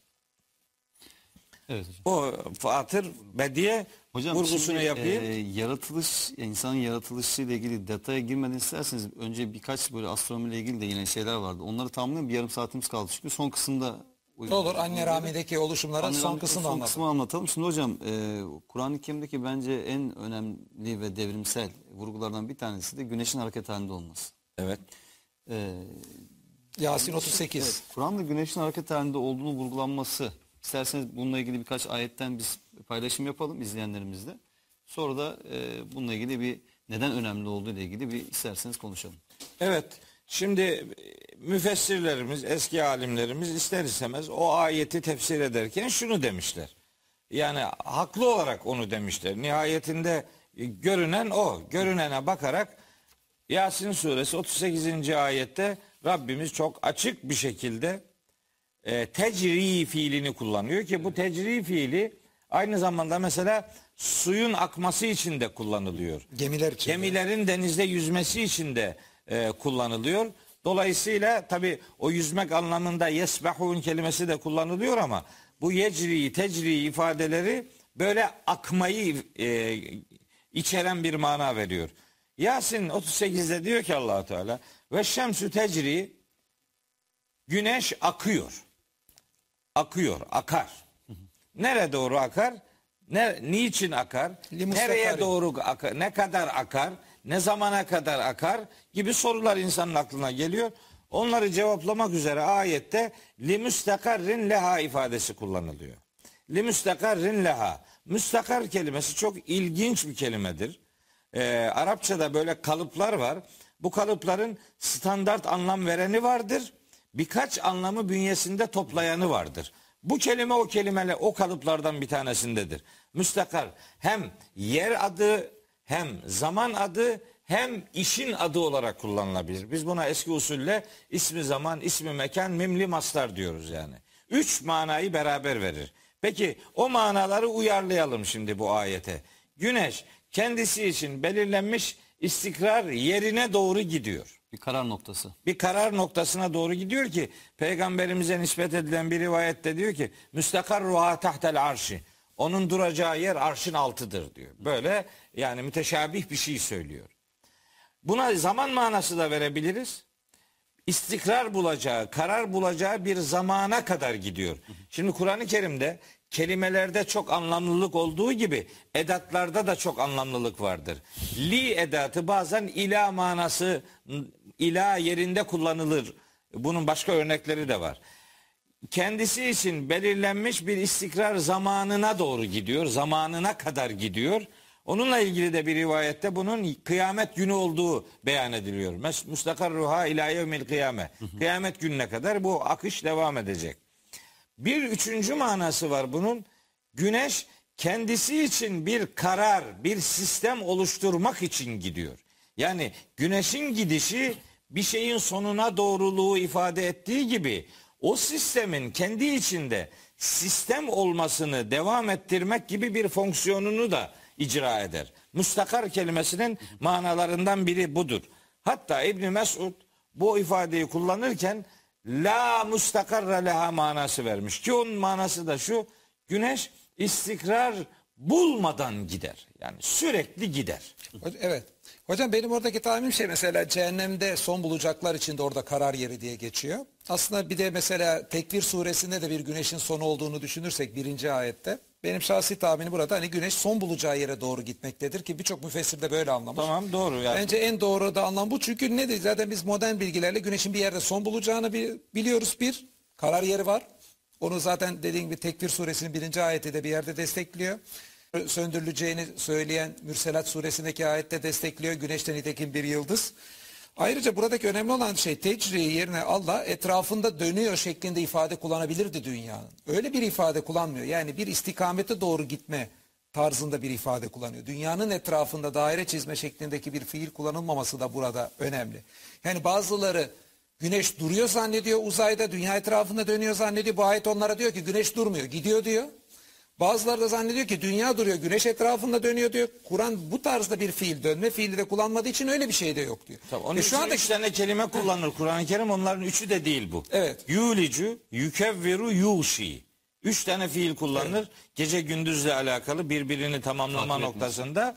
Ama bu bu güneşin hareketi için Evet. kullanılan fiil Hocam bu şimdi üçünden burada biri de iki değil. şey var. Ee, bir tanesi Kur'an-ı Kerim'deki ayetlerde e, her kelimenin tam da aslında olması gerektiği özellikle kullanılması ince seçilmiş olması yani Evet. rastgele bir seçilim değil. Yani alternatif şeyler olsa da tam olarak aslında vurgulamak istediği kelime neyse onu kullanması. Diğeri de hocam onu da sorun. Bir de ayın burada takip etmesi geçiyor başka sürede. Telaha ifadesi. Şimdi bu da önemli. Şimdi e, normal bir gözlem yapan kimse güneş gidiyor, ay onu takip ediyor, geliyor gibi düşünebilir. Ama öyle düşündüğümüzde ay batınca da güneş onu takip ediyor. Birbirlerini takip ediyor diyebilir Kur'an. Böyle bir ifade kullanmıyor. Ayın güneşi takip ettiğini diyor. Şimdi biz astronomi açısından baktığımızda da olay böyle. Nedir? Çünkü demin dediğimiz gibi güneş evvela şöyle bir şey olarak gidiyor. Gerçekten bir hedefe doğru. Buradan dünya etrafında dönüyor. Yani güneş dünya güneşi takip ediyor. Ay da dünyanın etrafında ve güneşin etrafında olarak aslında ay güneşi takip ediyor. Güneş nereye giderse ay onu telaha ediyor, takip ediyor. Yani orada ayın güneşi takip ettiğini söylenmesi de aslında bunun yanında ince bir ifade. Hocam şimdi burada Ya özellikle bunun şu- bilime aykırı neresi var? Ha, bilime Mesela- aykırı değil. Bilime Yani uyan bu. işte- Mesela tersi dense oymaz. Mesela güneş ayı takip ediyor denseydi böyle uygun olmazdı. Tam işte Yani hocam konuyu neyse. açma sebebim o zaten. Yani şunu ifade etmeye çalışıyorum. Ee, Caner Hocam da daha iyi bilecek de tarih boyunca biz baktığımız zaman Hani ya dünya merkezli bir evren modeli var. İşte Aristoteles sonra Batlamyus'la birlikte miras alınan Kopernik Kepler sürecine kadar. E, o Kopernik Kepler'le güneş merkezli bir evren modeli var ama yani her iki evren modelinde de ya dünya sabit güneş etrafında dönüyor ya güneş sabit dünya etrafında dönüyor. Tabii. Şimdi 7. yüzyılda yani Kur'an-ı Kerim'in hareket halinde bir güneşten bahsetmesi ki bu çok yeni bir bilgi insanlık için. E, muzevi yönünü bir yöne doğru hareket eden Evet, yani açığa çıkan kısır döngü kısır daire çizen değil bir yöne doğru hareket eden olması çok muhteşem. Yani kendi dönemindeki tartışmaların hiçbirini kabul etmiyor. Yeni bir model koyuyor aslında burada ortaya Kur'an-ı Kerim. Ki e, bir insan sözü olsa bilgi birikimi neyse o dönemde insanlar neyi kabul ediyorlarsa güneş ve ayın konumu durumu ile ilgili onun üzerine bir ortaya tez koyar ama bu iki tezin de dışında hareket halinde bir e, evren hareket halinde bir güneş sisteminden bir de bunların bir Ta- Tarık suresinde aslında göğün hareketinden de söz Evet. ediyor. Ve semai zatir rac'i. Dönüş sahibi olan zaten bir gök ifadesi Samanyolu galaksisi de zaten aynı Evet. zamanda hareket Sadece güneş değil yani. Diğer gezegenlerde de işarecek başka ayet de Tarık zaten suresinde var. yani uzay çok rahatlıkla bir e, hareketler ve e, alanıdır desek yani uzayı çok önemli bir tarif etmiş oluruz. Yani uzayda duran sabit zaten hiçbir şey yoktur. O yüzden Hocam- o ayet de bence muhteşem bir ayet. Biraz vaktimizi iyi kullanma adına hızlandırayım. Birkaç soruda en azından sormuş olayım. Ee, gökyüzünün korunmuş yok, tavan yok. kılınması. Bir, bir saniye, ben bir şey daha söylemem lazım. Yani bu hep öyle çok teknik gitmesin. Ee, yani izleyenlere çok hoşlarına gideceğini düşündüğüm bir şey söyleyeyim. Ee, Caner Hocam dedi ki ay güneşi tilavet eder. Orada kullanılan fiil tela fiilidir. Bu bize çok tanış bir fiildir. Bu fiil Kur'an'ın tilavet edilmesiyle yakından alakalı kavramlardan bir tanesi. Ütlü diye geçer. Ütlü ma uhiye ileyke minel kitap. Kitaptan sana vahyedileni tilavet Tilavet et et. diye. Bir Müslümanın Kur'an'ı tilavet edişi aslında ayın güneşi tilavet edişi gibi olmalıdır. Yani bir Müslüman Kur'an'ın etrafında dönmelidir. Yani bir Müslümanın yörüngesi daima Kur'an'la ilişkili olmalıdır. Ayın güneşi tilavet etmesi aynı zamanda onun ışığını güneşten alması demektir. Bir Müslümanın Kur'an'ı tilavet etmesi de ışığını Kur'an'dan alması içindir. Ay güneşi tilavet ediyorsa önce kendisi aydınlanıyor, sonra ışık yansıtıyor. Bir Müslümanın da din adına önce Kur'an'dan aydınlığını alması, önce kendisinin aydınlanması, sonra çevresini aydınlatması demektir. Tilavet manasız ve ruhsuz bir seslendirme değildir.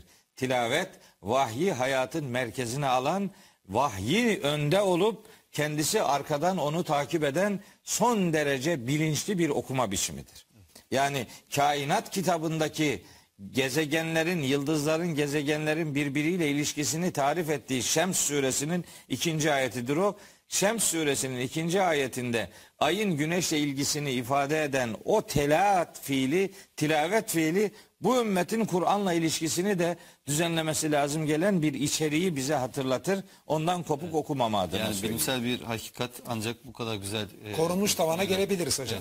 bağdaştırılabilir hocam. Allah razı olsun. Evet hocam e, Kur'an'da gökyüzünün korunmuş bir tavan kılınması. Hocam onu şöyle diyebiliriz. yani. Şimdi uzaya baktığımızda kaç derece uzay? Evvel oradan başlayalım. Aşağı yukarı uzayın soğukluğu eksi 270 derece. Peki biz neden şu anda buna yakın bir soğukluğu hissetmiyoruz? Dünya minnacık bir nokta, eksi 270 derece soğuklukta bir uzay var. Aslında bu atmosferin bize sağladığı imkanlar sayesinde oluyor.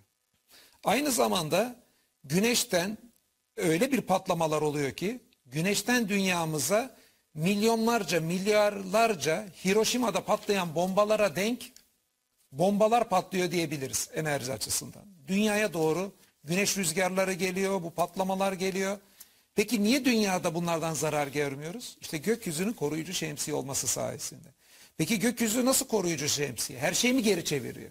Hayır her şeyi geri çevirmiyor. Yararlı olanı içeri alıyor, zararlı oranı e, atıyor.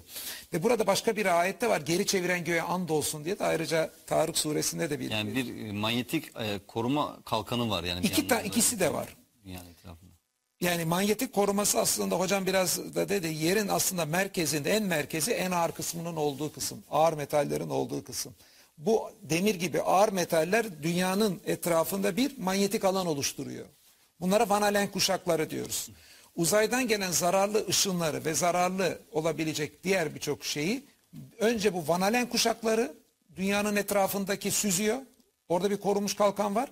Daha sonra atmosferin tabakaları bunları e, süzüyor. Yani hem o Van Allen kuşakları hem atmosferde de e, süzülen şeyler var. Ve bu sayede biz dünyada yaşıyoruz. Bu sayede aslında ışığın yayılması da dünyada bu atmosfer sayesinde oluyor.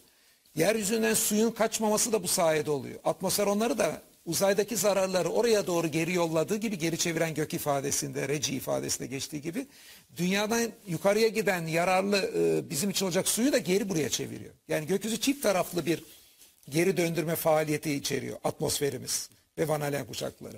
Van Allen kuşakları daha çok zararları geri Yani o tarafa atmosfer Eski müfessirlerden biri bunu söylemiş Caner kardeş. Maşallah ona. Vallahi ben Hangisi çok hatırlıyor hayret ettim. Yani muhtemelen razı olması Razı lazım. Yani tam şimdi ismini bilmiyorum ama işte göğün geri dönüşümlülüğünü ifade eden bir yorum ta o zaman yapılmış yani. Tabii ayette aslında açıkça diyor bir geri çevirme bir ayette diyor diğerinde korunmuş kalkan diyor. İkisi de aslında iç içe beraber oluyor.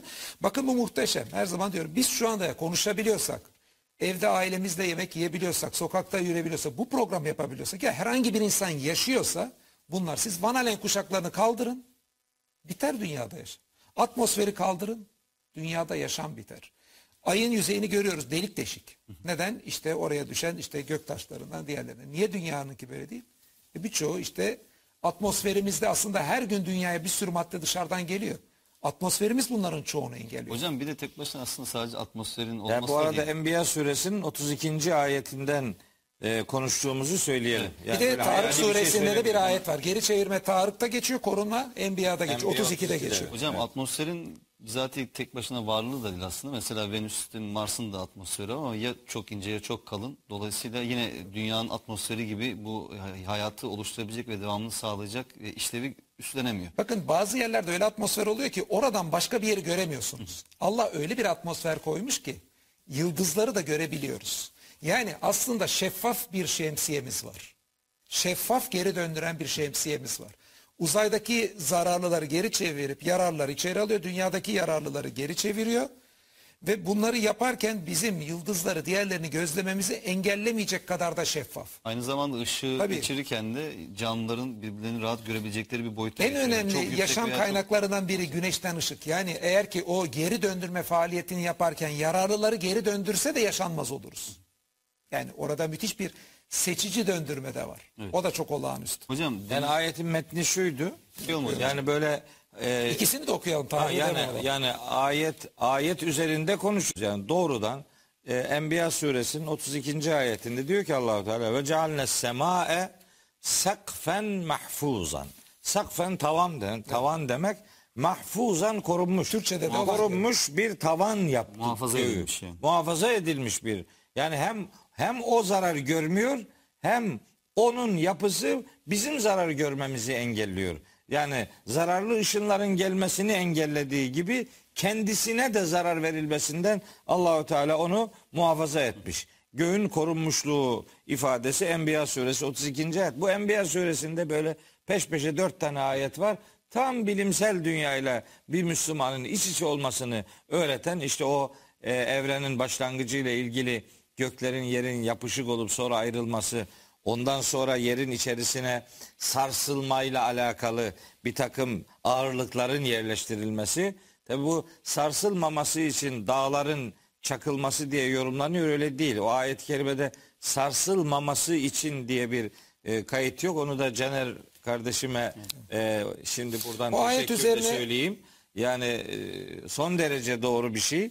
Yani Allah'ın olumsuz bir cümle olarak söylemediğini biz olumsuz bir manada algılayarak dağların ya da ağırlıkların depremi engellediği sonucunu e, çıkarmaya gayret ettik. Oysa öyle değil. İşte bu ağırlıklar makul ölçülerde sarsılmayı sağlasın diye yerleştirilmiş ağırlıklar. Tabi dağ kelimesini burada kullanmıyor doğrudan ağırlık olarak kullanılıyor. Onun da bir hikmeti olabilir tabii. Revasiye yani dağ demek bir yorumdur, bir benzetmedir ağırlığıyla alakalı. Ondan söz ediyor bu 31. ayette. Ha, muhteşem bir ayeti Hatta hocam biliyorsunuz bunu aslında Kur'an'da bilimsel hata var diye bazı insanlar e, Söylüyorlar, ileri hiç sürdüler. ilgisi Tabii yok. meallerdeki tercüme hatalarından kaynaklı. olarak. Aynen Yani birazcık öyle. aslında ayetin Ama- belki çevirisi şöyle belki olur. Sarsılmayla ilgili olarak dağları Tabii. koydu gibi bir ifade. Tabii, aynen öyle. Veya sarsılasınız diye. Tabii bazen Kur'an'da böyle manada geçip de olumsuz alına, alınabileceği belki bir iki tane yer olabilir Kur'an'da ama benim gördüğüm onlar çok istisnai. O Bu tek başına, en, en kalıbı. tek, tek başına o manaya vermez. Onun yukarısında bir olumsuzluk vardır. Evet, yani Ona bir atıftır o Ya bir iki tane öyle yer gösterilebilse de Kur'an'da bu kalıp ben yani teker teker bu kalıba da baktığımda yüzlerce yerde geçiyorsa bu şey o şekildeki kullanımı yüzde bire denk gelen bir şeydir. Yani bir şeyi evvela alırken öbür kalıp mümkün olsa da baş, başta yüzde 99 o kalıbın kullanılış şekline herhalde bakmak lazım. Dağlar da şimdi plakalar var dünyanın şu şekilde. Yani plakaların e, o kırık e, kırıkları mı diyeyim plakaların diyeyim peki kullanılıştaki gibi onların birbiriyle bitiştiği yerde dağlar oluşuyor. Bunun birinin altına diğerinin üstüne çıkmasıyla oluşuyor ve Kur'an'da dikkat edin dağların kökenine de Kur'an işaret ediyor. Evtaden kelimesiyle. Evet. Vel cibal evtada. Yani kazıklar gibi yaptık diyor. Kazıklar da neyle ayakta durur? Kökleriyle ayakta durur. Orada Kur'an'ın olağanüstü bir ifadesi var. Gerçekten dağların kökleri dağların 8-9 katıdır. Yani bir kilometrelik dağın 8-9 kilometre kökü vardır. Yani Kur'an'daki o ifade de ince. Ama dağlar tam sarsılma noktasının üstündedir plakaların. Yani orada sarsılmayla dağlar arasında Kur'an'da bir ilişki kurulması çok ince. Fakat revasiye kelimesini orada incelememiz lazım. Ben onu başka bir zamana bırakmak e, bırakalım derim. Çünkü revasiye kelimesi dağların kökü var. Ondan dolayı bir şeyle mi ilişkili? Yoksa hocamın demin dikkat çekti. Aslında biz Mama'ya doğru gittikçe dünyanın en ağır metalleri Mama'ya e, dadır ve orası en ağır noktasını oluşturur. Orayla alakalı bir şey mi revasi? Ya bence bunun üzerine Ya bir fiha düşünmek lazım. kelimesi, fiha ifadesi. İçer, içine de. içinde Ama işte dağların verir. kökü de fiyada ya ben ondan dolayı o öbür izahta gerçekten ağırlıklar mamada olduğu için ihtimal veriyorum ama bir de dağların kökü de fihaya girer. Niye? Çünkü onlar da yerin altında 9-10 kat ondan dolayı mı diye. Orada bir Ama tereddütüm var ama ilgili yani ersa, çakmak fiilini ve Evet. evtat işte e, çivi ifadelerini kullanıyor. Ama orada kullanılan Ben- kelime cibal kelimesi, dağ kelimesi, cebel. Evet burada geçmiyor Burada- revasi. Bu üç sarsılma ayetinde sıfır ağırlık geçtiğini Evet, belirtelim. revasi Ha, kelimesi. üzerine biraz derin düşünelim. Yani, yani kökleriyle ilgili bir şeye mi e, bu sefer yoksa o mamadaki ağır metalleri mi işaret ediyor? Bence onun ayrıca bir Hocam, düşünebilir. Şimdi e, konuştuğumuz için bir denizlerden çok kısa bahsedelim ve o son kısımda da insan yaratılışının ayetleri örnek vereceğiz dedik. Bir 10 dakika süremiz var. Şimdi hocam e, özellikle Rahman suresi 19-20. ayetler ve yine Furkan suresi 53. ayette denizler arasındaki engellerden bahsediyor Kur'an-ı Kerim. Evet. E, Kur'an-ı Kerim'in bu denizler arasındaki engel vurgusu isterseniz ayetleri hemen paylaşalım izleyenlerimizle. Sonra da bunun üzerine çok kısa konuşalım. Bakın Çünkü bunları da ben denizin altındaki hala bu- ateistlere baksınlar. Hocam ayetlere de okuyup Karanlıklar detayını ve verin. dalgalar vurgusu da var. Bunu da Karanlıklarla hemen dalgalar ayrı bir konu olarak Evet, alalım ayrı da bir önce konu istiyorsanız buradan gidin. Şimdi hocam Kur'an iki tane denizin birleşmesine rağmen bunların karışmadığını söylüyor. Şimdi bu dünyada şu anda bilinen bir olgu mu? Herkesin bildiği bir olgu. Dünyada öyle Cebeli Tarık Boğazı'nda falan değil sadece. Dünyada birçok yerde çünkü suyun içindeki fiziksel bir özellikten dolayı bu durum oluştuğu için bir- birleşmiş olan sularda şu su ayrı bir özellik, şu ayrı bir özellik taşır. Dünyada birçok birçok yerde olur bu. Özellikle nerede farklılık taşır? Özellikle tuz oranında farklılık taşır. Yani bu daha tuzludur, bu daha az tuzlu. Ve Kur'an'da buna da dikkat çekiyor mu? İki suyu tatsan şey. Bu nerede gözüküyor dünyada? Birçok yerde. En basiti Öyle. hocam çok sever. Kendisi bir e, Trabzon, Karadeniz milliyetçisidir. Hocamın mesela olduğu Karadeniz'de gitsinler. İşte Karadeniz'in içinde bu özellik var. Karadeniz'in içinde tamamen ayrı su özellikleri gösteren genelinde öyle bir bölüm var ki bu Avrupa'da bir nehir olsaydı Avrupa'nın dördüncü büyük nehri olurdu. Ne zaman bulundu bu? E son 10 senede bulundu.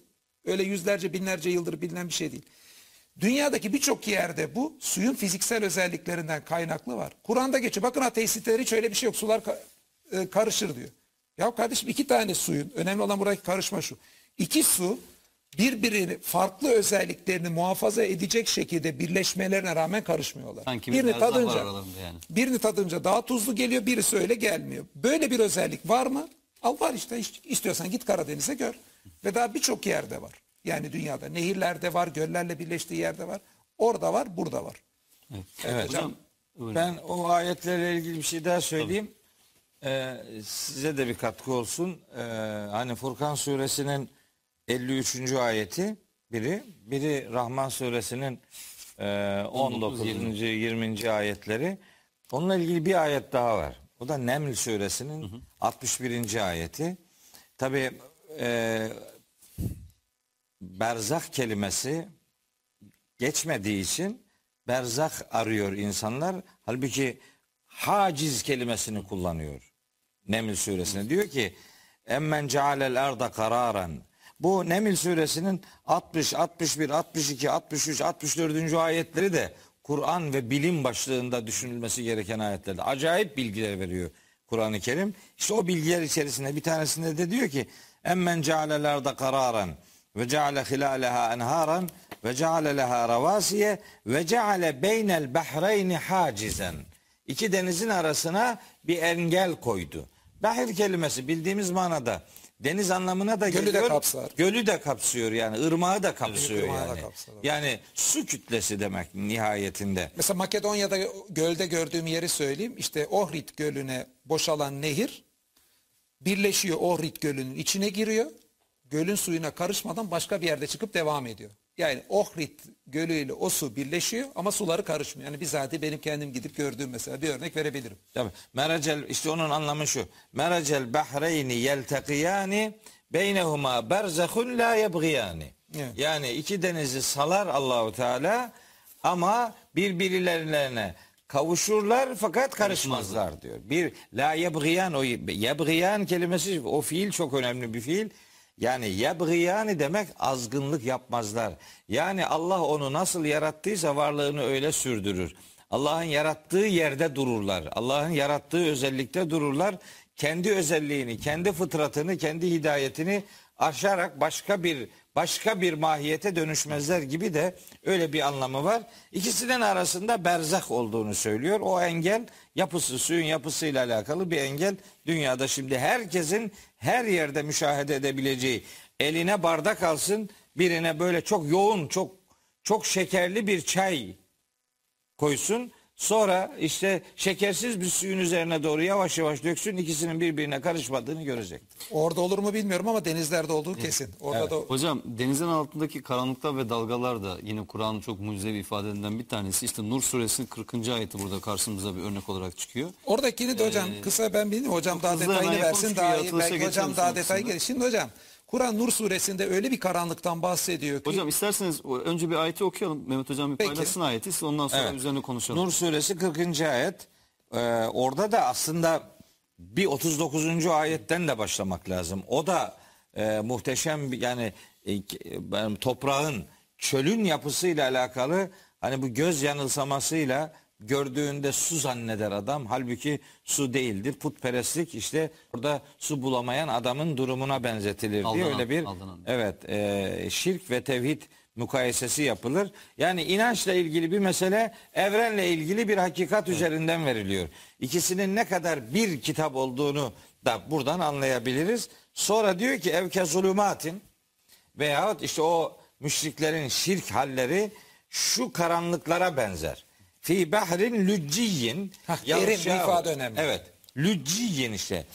Yani derin bir denizdeki karanlıklar.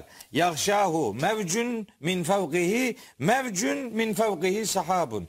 Yani altında o o denizin içerisinde üst üste Dalgalar. dalgalar, bulut üst üste bulut- dalga ifadesi de önemli. Evet üst üste dalga ve sehab kelimesi yani bu yani min fevkiha min fevkihi sehabun.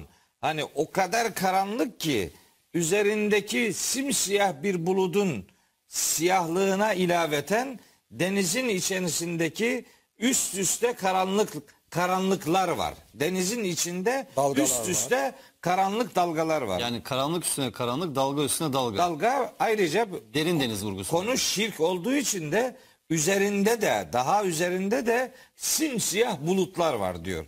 O yani o bulutlar burayla alakalı bir ifade. Yerin üstüyle alakalı ama yerin içiyle yani suyun içiyle alakalı karanlıklar üzerinde karanlıklar en derinine doğru böyle katman, karanlık katmanları var.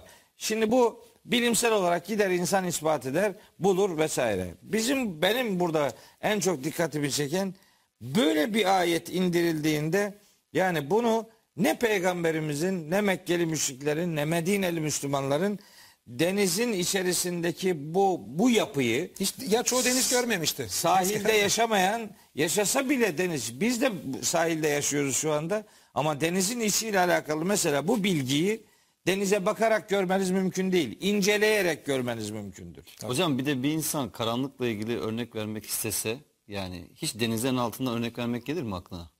Gelmez. Ya mağaranın karanlığı der değil mi? Bir işte belki bir işte odanın karanlığı der ama hiçbir şekilde denizin altı. Tabii, hocam şunu yakalamamız gelmez. lazım. Şu anda dünyadaki en geniş karanlık alan neresidir diye bir soru sorun. Denizlerin altıdır. Niye? Dünyadakinin üçte ikisine yakını okyanuslarla kaplı. Yani denizlerle kaplı. Bunların önemli bir kısmı derin denizler. Haritaya baktığınızda görüyorsunuz zaten derin denizler. Ve birkaç yüz metreden sonra denizlerde artık ışık günün ortasında apaydınlık zamanda bile e, derin denizin dibine inmez ve denizlerin altı o yüzden kapkaranlıktır. Günün, 200 metre Yani altı. günün ortasında. Yani nasıl bir karanlıktır? Tam ayette geçen benzetme. Ayet bir benzetme yapıyor. Yani elini kaldırsa bile göremeyeceği bir karanlık. Yani şöyle yapınca çünkü biz bu elimizi bile buradan e, ışık fotonların vurmasıyla görüyoruz. Yani o kadar oraya ışık parçacığı inmez ki görmeleri bile mümkün değil. E, tam işte ayetin dediği gibi ha bugün bu bizim için gözlemsel veri. Neden gözlemsel veri? Hani optikten biliyoruz zaten gözlem yapmadan da anlarız ama aynı zamanda gözlemsel veri işte denizaltı ile birkaç yüz metre aşağı indiğimizde bunun böyle olduğu gözüküyor. Günün ortasında görüyorsunuz ki kapkaranlık. Hani bazıları bir de şunu diyorlar bazen diyorlar ki ya yarın ya bilim değişirse o zaman ne yapacaksınız bunların yanlış olduğu anlaşılsa. Bilimse Bugün- değişmez. Heh, şöyle diyelim. Bugünkü bunlar söylediklerimizin yüzde doksanı bizim kullandıklarımız artık bizim için bir resime dönüşmüş vaziyette. Yani denizin altına indiğimizde bir karanlık olduğunu böyle çok komplike bir teoriden anlamıyoruz ki. Gözlemsel olarak anlıyoruz. Yarın herhangi bir siz teori yaptığınızda zaten bu gözlem üzerinden hareket edecektir o teori. Yani evrenin genişlediğini biz bugün salt böyle bir teoriyle anlamıyoruz ki Big Bang'le. Gözlemsel olarak baktığımızda teleskoptan evrenin genişlediğini anlıyoruz. Pek fırsat olmadı. Biz anne rahmindekilere giremedik. Şimdi O anne rahmindeki başka bir birçok anlatım neler olduğunu söylemeyeyim. Onu sonradan girelim. Artık biz bugün salt bir e, biyoloji teorisiyle falan anlamıyoruz ki hayır biz teles şeyden e, baktığımız zaman kameralardan mikro kameralardan anne rahminde Kur'an'ın işaret ettiği şekildeki bir olayı asıl tutulmayı mesela birazdan anlatırız. Orada görüyoruz. Bu, yarın siz hangi bilimsel teori yaparsanız yapın bu gözlemsel olarak bugün doğrulanmış şeyleri zaten kabul ederek o yeni teorinin inşa edilmesi lazım. O yüzden yeni bir teoriyle bugün savunduklarımızın e, geçersiz olacağını düşünmek yanlıştır. Suların da mesela karışmadığını gözlemsel olarak biliyoruz. Karadeniz'in oraya iniyorlar. iki tane suyu bir şuradan alıyor bir buradan alıyor. O nehir gibi olanın tuzluluk oranı daha yüksek Karadeniz'den.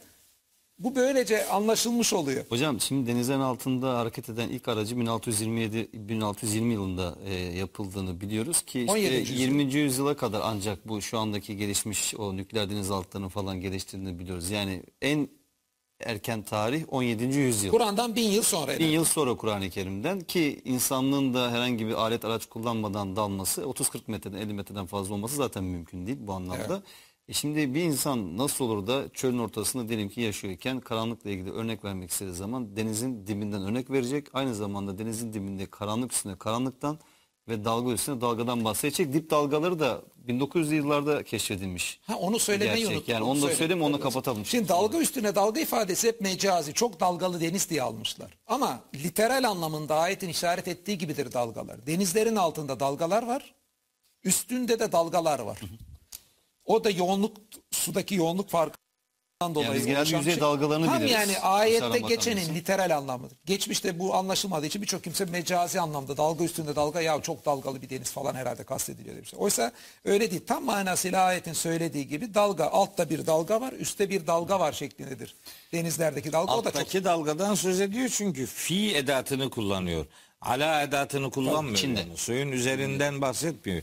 İçinden bahsediyor yani. Hocam ben çok teşekkür ediyorum. Süremiz doldu ama ben sizden buradan bir söz almış olayım. Çok konuşulacak konu vardı. Bu konu çok önemli olduğu için inşallah bütün program bitti. Programımız bitti hocam. Hadi ya. ya bir biz başka daha- programda yine bu şekilde hocam e, her ikinizi de konuk ederek bu Kur'an'daki bilimsel mucizelerden ve Kur'an'ın Bugün anlatmadıklarımızı anlatacağımız bir program sözü- Evet. yapalım ya. Yani Kur'an Allah'tan geldiğinin delillerinden yine devam edelim inşallah. Bunlar işte millet deizm meizm diyor ya işte bunlar tam deizme cevaptır. Evet. Neden İslam'a inanıyoruzun gerekçeleridir bugün anlattıklarımız. Peki, çok teşekkürler hocam. Allah razı olsun. Allah'a emanet. Değerli izleyenler Profesör Doktor Mehmet Okuyan ve Profesör Doktor Caner Taslaman hocalarımız bizler- bizlerle birlikteydi. Kur'an'ın Allah'tan geldiğinin delilleri konusunu konuştuk ama bir başka program içinde yine söz aldık. Devamını yapmak üzere.